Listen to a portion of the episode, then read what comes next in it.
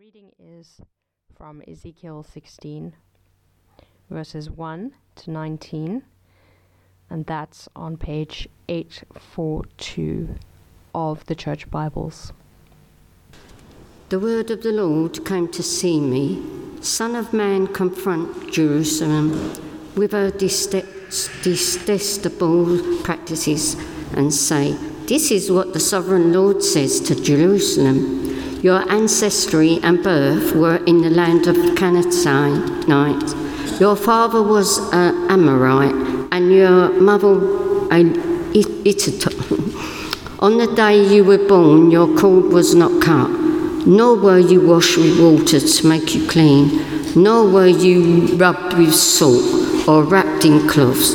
No one looked on you with pity or had compassion enough to do any of these things for you. Rather, you thrown out into the open field, for on that day you was born, you were despised. Then I passed by and saw you kicking about in your blood. And as you lay there in your blood, I said to you, live. I made you grow like a plant of the field. You grew and developed and entered puberty. Your breast had formed and your hair had grown, yet you were stark naked. Later I passed by, and when I looked at you and saw that you were old enough for love, I spread the corner of my garment over you and covered your naked body. I gave you solemn an oath and entered into a covenant with you, declares the sovereign Lord, and you became mine. I bathed you with water and washed the blood from you and put ointments on you. I clothed you with an embroidered dress and put sandals of line, fine leather on you. I dressed you in a line a fine linen, and covered you with costly garments. I adorned you with jewelry. I put bracelets on your arms, and a necklace round your neck. And I put a ring on your nose, earrings on your ears, and a beautiful crown on your head. So you were adorned with gold and silver. Your clothes were of fine linen and costly fabric, and embroidered cloth. Your food was honey, olive oil, and the finest flower you became, very beautiful, and rose to be a queen. And your fame spread among the nations on account of your beauty, because the splendour I had given you made your beauty perfect, declares the sovereign Lord. But you trusted in your beauty and used your fame to become a prostitute. You lavished your favours on anyone who passed by, and your beauty became ease. You took some of your garments to make goodly high places where you carried on your prostitution. You went to him, and he possessed your beauty. You also took the fine jewellery I gave you, you the jewellery made of my gold and silver, and you made for yourself male idols, and engaged in prostitution with them. And you took your embroidered clothes to put on. Then, and you offered my oil and incense before them. Also the food I provided for you, the flour, olive oil, and honey, I gave you to eat. You offered as a fragrant incense before them. That is what happened, declares. This is the word of the Lord. Thanks be to God. Denise, thanks very much for that reading. It's a difficult reading and a difficult topic that we're looking at this morning, so thank you for um, keeping going through it. Um, so, as Paul said at the beginning, we've been working through the Ten Commandments, the ten moral rules that God gave his people Israel in the wilderness, and we've got to number seven, um, which is... This is not working. Could you move it on for me, please? Commandment seven is, you shall not commit adultery. You shall not commit adultery. Adultery is any sexual activity that breaks a marriage. That is a married person having sex with someone who's not their husband or wife, or an unmarried person having sex with someone who is married. It's sex that breaks a marriage. And we're going to look um, at why adultery specifically is one of God's ten moral rules. Um, why not sexual immorality more generally, for example? But the bigger question is why God is interested in our sexual behaviour at all. And what business is it of mine to be speaking about this very sensitive and personal subject this morning? Maybe you're here as a guest this morning, or you're here just for the building presentation afterwards, and you're thinking, this is not what I want to be hearing about. You might be asking the question, or your friends and neighbours certainly um, would ask, what business is it of anyone else what consenting adults do in the bedroom? Would you ask that question? Maybe your friends and neighbours would ask that question. What business is it of anyone else what consenting adults do in the bedroom? You see, we live in a very individualistic and a very feelings-led age. We think that all that really matters is my own desires as well as the consent of anyone else involved. Isn't that true? Follow your heart, as long as you're not harming anyone else. That's the ethic of our age. And that question is one that's been asked this past week by members of the General Synod of the Church of England. They've been talking not so much about adultery, but about same-sex relationships. Our own local bishop, the Bishop of Stepney, uh, was one of the people calling for an immediate lifting of restrictions on clergy entering same-sex marriage. And the question is the same. What business is it of anyone else what consenting adults do in their bedroom? I wonder how you would answer that question. We're going to think about the principle of why sex is so significant before we come on to the specific issue of adultery. Sex is significant first because our bodies are significant. We looked at this earlier in the year. I'm not going to spend much more time on it now. You can listen back to the sermons on um, First Corinthians chapters five, six and seven. They're on the website, or you can find them on the YouTube channel. We often compartmentalise our lives, don't we? We think that God is interested in our spiritual lives, whether we pray, whether we read the Bible, whether we go to church and so on. But we quite like to keep him out of the rest of our lives, including physical things we do with our bodies. But God says we're whole people, and he wants our whole beings to honour him. Our spirit, our thinking, our feelings, our actions all need to honour the great God who made us and who loves us. Our world is obsessed by sex, but in some ways it makes sex trivial and unimportant. Who cares what you do with your body? But no, God says our bodies are significant. What we do with our bodies is significant. They were made with a purpose. Do listen back to those sermons from earlier in the year for more. But it's not just the general point that our bodies are significant. Sex is significant, secondly, because marriage is a model of the gospel. This is where our Bible reading comes in, because Ezekiel chapter sixteen um, tells the story of God's dealings with his people Judah and their capital city Jerusalem. It's an allegory, a symbolic story to make a point. And we're going to look back at it. It's on page eight hundred forty-two. Um, it would be helpful if you could follow along in your church Bible. eight hundred forty-two, Ezekiel chapter sixteen. And I'm going to read again to start with just the first few verses.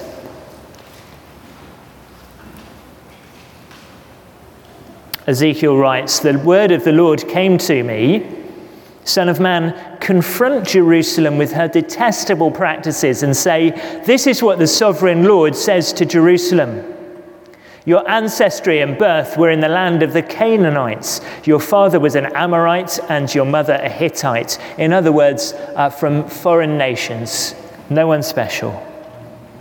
Verse four, "On the day you were born, your cord was not cut, Nor were you washed with water to make you clean, nor were you rubbed with salt or wrapped in cloths. No one looked on you with pity or had compassion enough to do any of these things for you. Rather, you were thrown out into the open fields. For on the day you were born, you were despised." God has kindly given us a couple of new babies in our church family over the last few weeks. Now just imagine if uh, little baby Joshua or little baby Reuben were treated like this. Cords not cut, unwashed, unloved, thrown out of the Royal London into Whitechapel Road. But God came and tenderly adopted Jerusalem and Judah. Verse six, the Lord says, "Then I passed by and saw you kicking about in your blood, and as you lay there in your blood, I said to you, live. I made you grow like a plant of the field." And then verse eight, he says, "Later I passed by, and when I looked at you and saw that you were old enough for love, I spread the corner of my garment over you and covered your naked body. I gave you my solemn oath and entered into a covenant with you, declares the sovereign Lord, and you became mine." The Bible describes the relationship between God and his people as like a marriage. Not just here in Ezekiel, but elsewhere in the Old Testament, uh, in places like Isaiah and in Hosea and many other places, and in the New Testament as well. It's the first and most common and most intimate picture in the Bible of God's care for and commitment to his people. Ezekiel sixteen continues, verse nine. The Lord says, "I bathed you with water and washed the blood from you and put ointments on you. I clothed you with an embroidered dress and put sandals of fine leather on you. I dressed you in fine linen and covered you with costly garments. I adorned you with jewelry. I put bracelets on your arms and a necklace round your neck. And I put a ring on your nose, earrings on your ears, and a beautiful crown on your head." Verse thirteen, "So you were adorned with gold and silver. Your clothes were of fine linen and costly fabric and embroidered cloth. Your food was honey, olive oil, and the finest flour. You became very beautiful and rose to be a queen." It's a beautiful picture, isn't it? What woman doesn't want to be treated like a queen? And this is a picture of how God treats his people. Have you realised that? The generous, tender, attentive, lavish love of God towards his people. When we come on to the New Testament, we find that the Apostle Paul takes the language of Ezekiel and other parts of the Old Testament talking about God and Israel, and he says that it's fulfilled in the gospel of Jesus Christ and his church. Maybe you'd like to turn on to Ephesians chapter five. That's on page eleven seventy-six in the Church Bibles. Keep a finger in Ezekiel because we're coming back there. But it's Ephesians chapter five, page eleven seventy-six.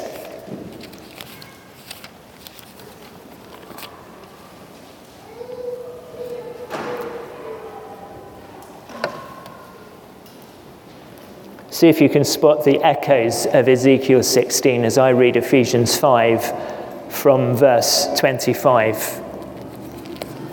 The apostle writes, "Husbands, love your wives, just as Christ loved the church and gave himself up for her to make her holy, cleansing her with water through by washing, sorry, let me start there again, cleansing her by the washing with water through the words, and to present her to himself as a radiant church, without stain or wrinkle or any other blemish, but holy and blameless. In this same way, husbands ought to love their wives as their own bodies. He who loves his wife loves himself. After all, no one ever hated their own body, but they feed and care for their body, just as Christ does the church, for we are members of his body. And then in verse thirty-one, he quotes Genesis chapter two and says, "For this reason a man will leave his father and mother and be united to his wife, and the two will become one flesh." This is a profound mystery, but I am talking about Christ and the church. Do you see? Marriage, including the one flesh act of sexual union, is a model of the gospel. A model of the intimate spiritual union of Jesus Christ and his bride, the church. Marriage is a public and permanent commitment between a man and a woman. It's not just about being shacked up for a while. As God says to Ezekiel, "I gave you my solemn oath and entered into a covenant with you, and you became mine." It's not the serial monogamy of being faithful to one sexual partner for a while, uh, but then moving on to another and to another as the will and desire takes us. And it's a union of two people of the opposite sex, a man and a woman. Now, all of those things might be challenging to us, and uh, there might be uh, more unpacking that we don't have time for today.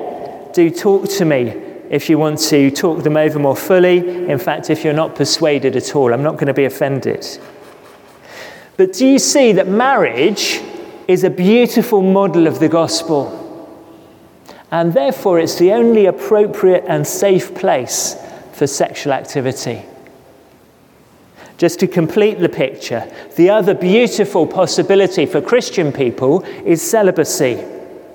And that's appropriate for anyone who's not married. In fact, in some ways, it's better even than marriage. And again, we covered that earlier in the year in First Corinthians chapter seven. Now, I realise these things might mean that for some of us, there are some quite big changes that are needed. Again, do please talk it over with me or with Kate or with a, um, your small group leader or someone else. Having seen then why sex is significant, and in particular how marriage is a model for the gospel, I hope then we can see why God says in the Ten Commandments, "You shall not commit adultery." Let's go back to Ezekiel chapter sixteen. God's marriage to his people, we've already seen, is described as a covenant in verse eight of that chapter. Halfway through verse eight, God says, "I gave you my solemn oath and entered into a covenant with you, declares the sovereign Lord, and you became mine." A covenant is a solemn relational promise. It's more than a contract. Contracts can be renegotiated. They can be temporary. They can be impersonal. But a covenant like this is a binding together of two people into one relationship. The marriage covenant is symbolised and sealed and celebrated by the one flesh act of sexual union. And so when we grasp the significance of marriage, we can understand and feel God's hurt and betrayal when his people are unfaithful. Let's pick up from verse fourteen. He says, "Your fame spread among the nations on account of your beauty, because of the splendor I had given you, because the splendor I had given you made your beauty perfect, declares the sovereign Lord." But, verse fifteen, "But you trusted in your beauty and used your fame to become a prostitute. You lavished your favors on anyone who passed by, and your beauty became his. You took some of your garments to make gaudy high places where you carried on your prostitution. You went to him and he possessed your beauty. You also took the fine jewelry I gave you, the jewelry made of my gold and silver, and you made for yourself male idols and engaged in prostitution with them. And you took your embroidered clothes to put on them, and you offered my oil and incense before them. Also the food I provided for you, the flour, olive oil, and honey I gave you to eat, you offered as a fragrant incense before them. That is what happened, declares the sovereign Lord." Can you feel God's hurt and betrayal at the adultery of his people. Adultery is covenant breaking. Because marriage is a model of the gospel, adultery is a model of idolatry, that is abandoning our God to chase after false gods. And that's why I think that adultery is the sexual sin that's particularly listed in the Ten Commandments. It's because it's covenant breaking. It's a sign of t- turning to false gods. And in fact, that's the way it's used throughout the Old Testament and into the New Testament. It's not just in Ezekiel. We see it in the way that Jesus frequently refers and speaks to members of his own community. He calls them, "You wicked and adulterous generation." He pushes home the application of the seventh commandment in the Sermon on the Mount in Matthew chapter five. He says, "You have heard that it was said, you shall not commit adultery, but I tell you that anyone who looks at a woman lustfully has already committed adultery with her in his heart. If your right eye causes you to stumble, gouge it out and throw it away. It is better for you to lose one part of your body than for your whole body to be thrown into hell. And if your right hand causes you to stumble, cut it off and throw it away. It is better for you to lo- lose one part of your body than for your whole body to go into hell." I wonder if we take our sexual faithfulness that seriously. Not just not sleeping with anyone we're not married to, but not thinking about it. Not looking where we shouldn't. Not just not sinning with the sexual parts of our bodies, but with our eyes, or our hands, or our imaginations, or anything else. Do you struggle with that? I know I do. We began with the question, what business is it of anyone else what consenting adults do in the bedroom? I hope you can see that it's God's business, because he made us. He made our bodies. He made us sexual beings for a reason, as a model of the gospel. If we're Christian people, we're covenanted to him, just as it, as we're covenanted to our spouse if we're married. And God the Son, Jesus Christ, has been perfectly faithful to us. In that passage from Ephesians that we looked at, it says, "Husbands, love your wives, just as Christ loved the church and gave himself up for her to make her holy, cleansing her with by washing with water through the word, and to present her to himself as a radiant church without stain or wrinkle or any other blemish, but holy and blameless." How did Christ love the church? He gave himself up for her at the cross. The cross of Jesus Christ shows Jesus' perfect commitment to his covenant bride, the church. That's the standard of commitment in our marriages. And that too is our hope when we fail. Maybe you've been convicted as I've been speaking. You've already maybe had multiple sexual partners, some of them maybe outside marriage or actually marriage breaking. Even if you haven't been sleeping around, I suspect your imagination and your wandering eyes have committed adultery of spirit, if not of body.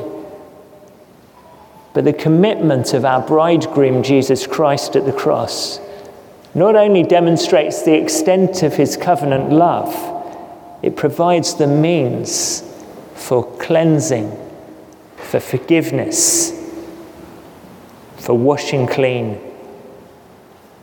Jesus Christ fulfills every one of the Ten Commandments.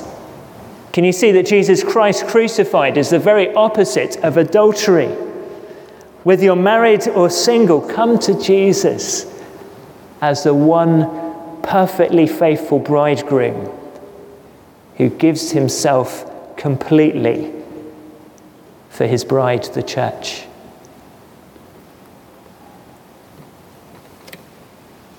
When we follow this theme through Scripture, we're left with two ways to live.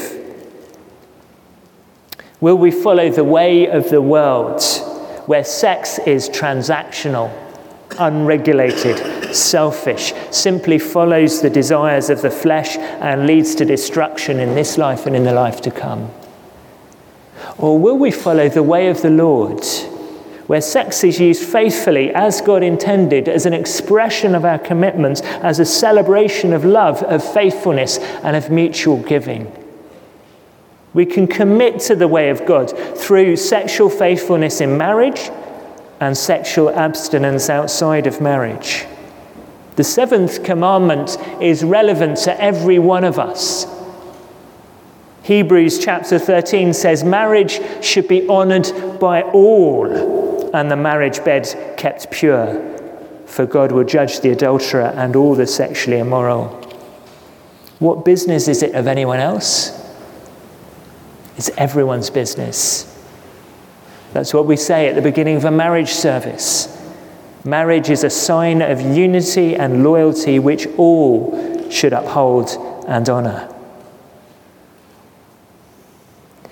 This choice of two ways was behind the debate in General Synods this past week: the way of the world and the way of the Lord.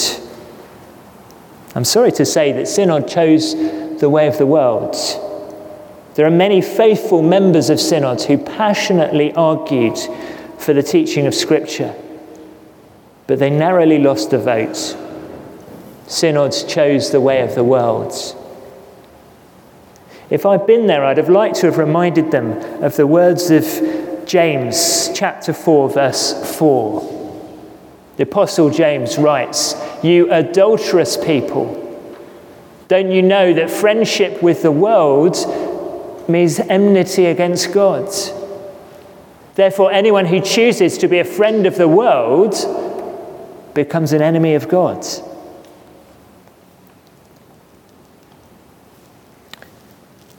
Now is not the time to talk about how we respond at Saint Anne's to our denomination walking away from the gospel. We've already passed a resolution on these things. You can read it on the website. We have some protection at the moment of being under the Bishop of Ebbsfleet, who firmly rejects the direction of travel. Please pray for the Church Council as we meet tomorrow night and over coming weeks and months. But for now, I want to finish with a few more verses later on in James chapter four, as we think uh, about not just the Church of England, but about our life at Saint Anne's and our own personal godliness, whether we're married or single. James chapter four says, "Submit yourselves then to God. Resist the devil, and he will flee from you. Come near to God, and he will come near to you. Wash your hands, you sinners, and purify your hearts, you double-minded. Grieve, mourn, and wail. Change your laughter to mourning and your joy to gloom. Humble yourselves before the Lord, and he will lift you up."